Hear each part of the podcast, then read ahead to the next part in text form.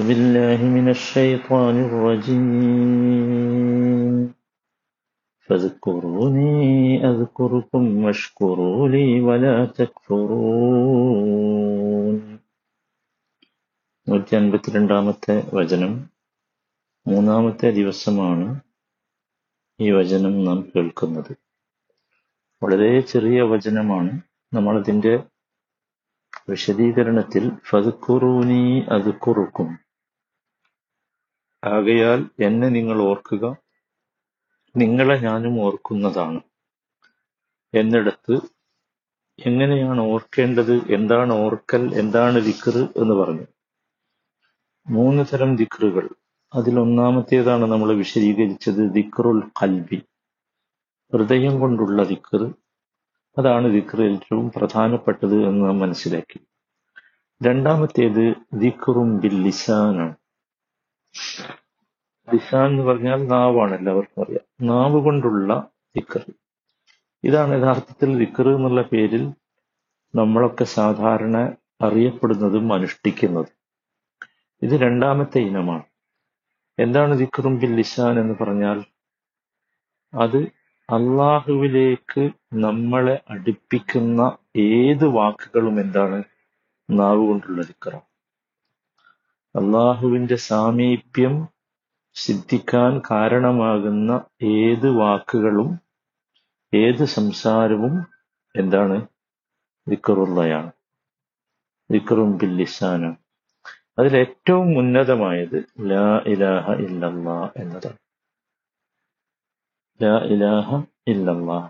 അതിന്റെ കാരണം ഞാൻ വിശദീകരിക്കേണ്ടതില്ലല്ലോ. എല്ലാവർക്കും അറിയാം. അഫ്ദൽ ദിക്ർ ഏതാണ്? ലാ ഇലാഹ ഇല്ലല്ലാഹ്. അപ്പൊ നമ്മുടെ സംസാരങ്ങൾ ഇനിയിപ്പോ ഈ ലാ ഇലാഹ ഇല്ലല്ലാ എന്ന ദിക്ർ ചൊല്ലുക എന്നതല്ലാത്ത കാര്യങ്ങൾ തന്നെ. നമ്മുടെ സംസാരങ്ങളിൽ ഏറ്റവും നല്ല സംസാരം അതേതാ? അത് ലാ ഇലാഹ കുറിച്ചുള്ള സംസാരമാണ്. മനസ്സിലായി? നമ്മുടെ നാവുകളിൽ എപ്പോഴും ഇത്തരം ദിക്കറുകൾ ഉണ്ടാകണം. അതുകൊണ്ടാണ് നബി സല്ലല്ലാഹു അലൈഹി വസല്ലമ ധാരാളം വചനങ്ങളിൽ ആ ദിക്കറിന്റെ പ്രാധാന്യം പഠിപ്പിച്ചു തന്നു. നമ്മളൊക്കെ അത് കേൾക്കാറുള്ളതാണ്. കലിമത്താന് ഹബീബത്താന് ഇല റഹ്മാൻ എന്ന് തുടങ്ങുന്ന പ്രസിദ്ധമായ ഹദീസ് ഉണ്ടല്ലോ രണ്ട് വാക്കുകൾ. ആ വാക്കുകൾ അള്ളാഹുവിന് ഏറ്റവും ഇഷ്ടമാണ്. ഏറ്റവും ഇഷ്ടമാണ്. അള്ളാഹുവിന്റെ തുലാസിൽ ഏറ്റവും കൂടുതൽ കനം തൂങ്ങുന്നതാണ്. നാവിലാണെങ്കിൽ വളരെ ലഘുവാണ് പറയാൻ എളുപ്പമാണ്. സുബ്ഹാനല്ലാഹി അലീം. ജീവിതത്തിന്റെ എല്ലാ ഘട്ടങ്ങളിലും ഇത്തരം ദിക്കറുകൾ നബി സല്ലല്ലാഹു അലൈഹി വസല്ലമ നമുക്ക് പഠിപ്പിച്ചു തന്നിട്ടുണ്ട്. നമുക്ക് ശരിയായിട്ടാക്കി തന്നിട്ടുണ്ട്. പ്രസിദ്ധമായ ഒരു ഹദീസ് ഉണ്ട് അബ്ദുല്ലാഹിബിൻ ബുസർ റളിയല്ലാഹു അൻഹുവിൽ നിന്ന് നിവേദനം ചെയ്യുന്നു. ഒരാൾ നബി സല്ലാ അലൈഹി വസല്ലമയുടെ അടുത്ത് വന്ന് ചോദിക്കുകയാണ് യാ റസൂലല്ലാ ഇന്ന ഷറാഇഅൽ ഇസ്ലാമി ഖദ് കസറത് അലൈ فأخبرني بشيء أتشبث به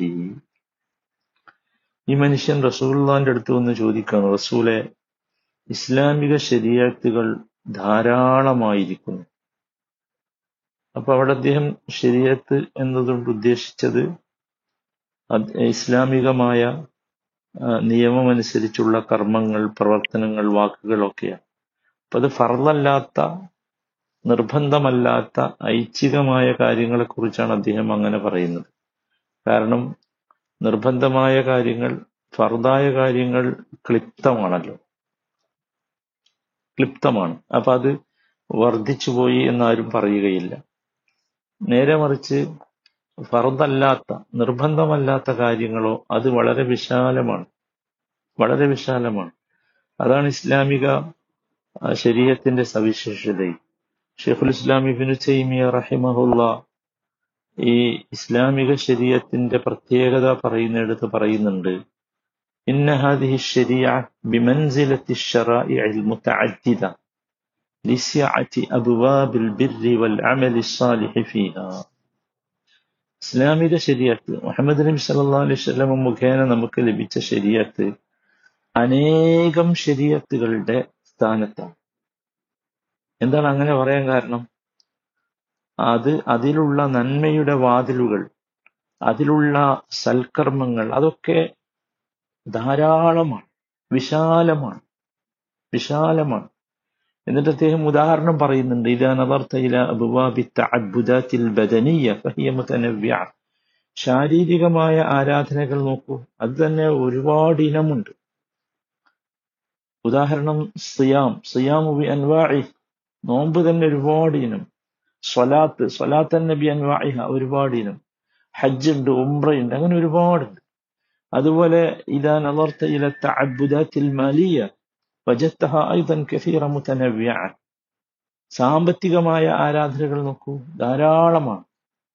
അല്ലെ? അങ്ങനെ ഓരോന്നും ഓരോന്ന് നോക്കിയാലും നന്മയുടെ വാതിലുകൾ ഒരുപാട് തുറന്നിട്ടിരിക്കുന്നു. മനസ്സിലായില്ലേ? അതാണ് ഈ മനുഷ്യൻ ഇങ്ങനെ ചോദിക്കാനുണ്ടായ കാരണം. ഷറായ അൽ ഇസ്ലാം പതുക്കെ സുറച്ചാലെ അലൈ. ഷറായ എന്ന് പറഞ്ഞാൽ ശരീരത്തിന്റെ ബഹുവചനമാണ് ഷറായ എന്ന് പറയുന്നത്. അഥവാ പ്രവർത്തിക്കാൻ വേണ്ടി നിയമമാക്കിയത് എന്നേ അർത്ഥമുള്ളൂ അതിന് മനസ്സിലായില്ലേ? അത് വാജിബാകാം നിർബന്ധമാകാം സുന്നത്താകാം എന്തുമാകാം ഒക്കെ എന്താണ്? ഷറായാണ് അപ്പൊ അദ്ദേഹത്തിന്റെ ഒരു ഒരു അദ്ദേഹം ഒരു ഒരു കാര്യം നബിയോട് വന്ന് പറയുന്നത് ഒരുപാടുണ്ട്. എനിക്ക് എല്ലാം കൂടി ചെയ്യാൻ കഴിയില്ല. അതാണ് അതിന്റെ വിവക്ഷം. അതുകൊണ്ട് എനിക്ക് എന്ത് വേണം? എന്തെങ്കിലും ഒന്ന് പ്രത്യേകമായത് കിട്ടണം. അത്തഷബസു ബിഹി അഖ്ബിർനി ബിഷൈഇൻ എന്നവർ ബിഹി എന്നാണ്. എനിക്ക് എപ്പോഴും ചെയ്യാൻ സാധിക്കുന്ന അങ്ങനെ എപ്പോഴും കൊണ്ടു നടക്കാൻ സാധിക്കുന്ന ഒരു കാര്യം നിങ്ങൾ പറഞ്ഞു തരണം ഒരിക്കലും എനിക്ക് ഒഴിവാക്കാൻ പറ്റാത്ത വിധം അത് കൊണ്ടു നടക്കണം. അങ്ങനത്തെ ഒരു കാര്യം പറഞ്ഞു തരണം. ഇവിടെ അദ്ദേഹത്തിന്റെ ആഗ്രഹമാണ് കേട്ടോ. അല്ലാതെ അദ്ദേഹത്തിന് വെറുപ്പായിട്ടല്ല ചോദിക്കുന്നത് എന്നർത്ഥം. മനസ്സിലായില്ലേ? അപ്പോ ഇതാണ് നമ്മുടെ വിഷയം. അപ്പൊ നബി സല്ലു അലൈഹി സ്വലം പറഞ്ഞ വാചകം ലാ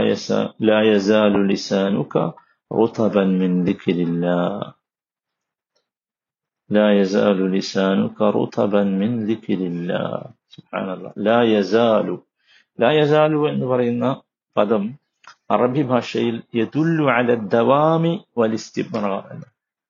എന്നും ചെയ്യുന്നത് എപ്പോഴും ചെയ്യുന്നത് അതാണ്. ദവാമും ഇസ്തിംറാറുമാണ്. അപ്പോളെ ലായസാലു പറയുള്ളൂ. ലായസാലു ലിസാനു കറുതബൻ മിൻ ദിക്രില്ല. ലിസാൻ. നിന്റെ നാവ് നിന്റെ നാവ് അള്ളാഹുവിനെ കുറിച്ചുള്ള വിക്രു കൊണ്ട് റുത്തബാകട്ടെ എന്ന്.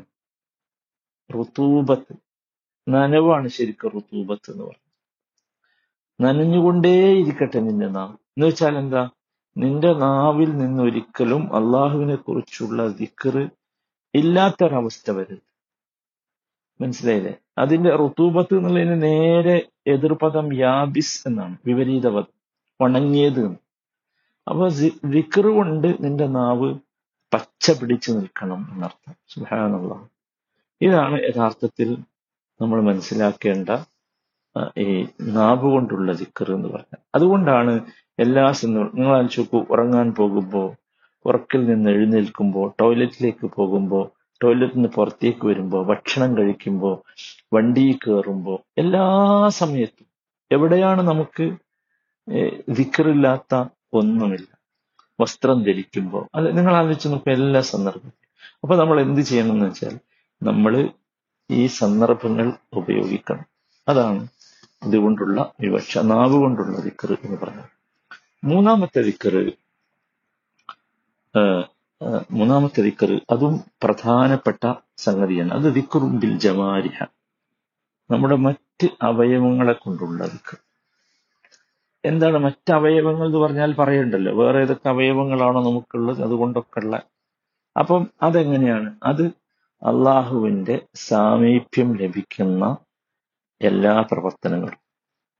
നമ്മുടെ മറ്റു അവയവങ്ങളെ കൊണ്ട് നാം ചെയ്യുന്ന അള്ളാഹുവിന്റെ സാമീപ്യം ലഭിക്കാൻ സാധ്യതയുള്ള എല്ലാ പ്രവർത്തനങ്ങളും അതെന്താണ്? അതും വിക്രാണ് അവയവങ്ങളെ കൊണ്ടുള്ള ഇപ്പൊ ഉദാഹരണം നമസ്കാരത്തിന് വേണ്ടി പള്ളിയിലേക്ക് പോകുന്നു. അല്ലെങ്കിൽ നമസ്കാരത്തിലുള്ള കർമ്മങ്ങൾ ജിഹാദ് എല്ലാം എന്താണ്? ദിക്റാണ്. അതൊക്കെ അള്ളാഹുവിന്റെ അള്ളാഹുവിന്റെ വജുഹ് മാത്രം ആഗ്രഹിച്ചുകൊണ്ട് അള്ളാഹുവിന്റെ പ്രതിഫലം മാത്രം ആഗ്രഹിച്ചുകൊണ്ട് ചെയ്യുമ്പോൾ അതെന്തായി? അത് ദിക്റാവും അതുകൊണ്ടാണല്ലോ സൂറത്ത് നാൽപ്പത്തി അഞ്ചാമത്തെ വചനത്തിൽ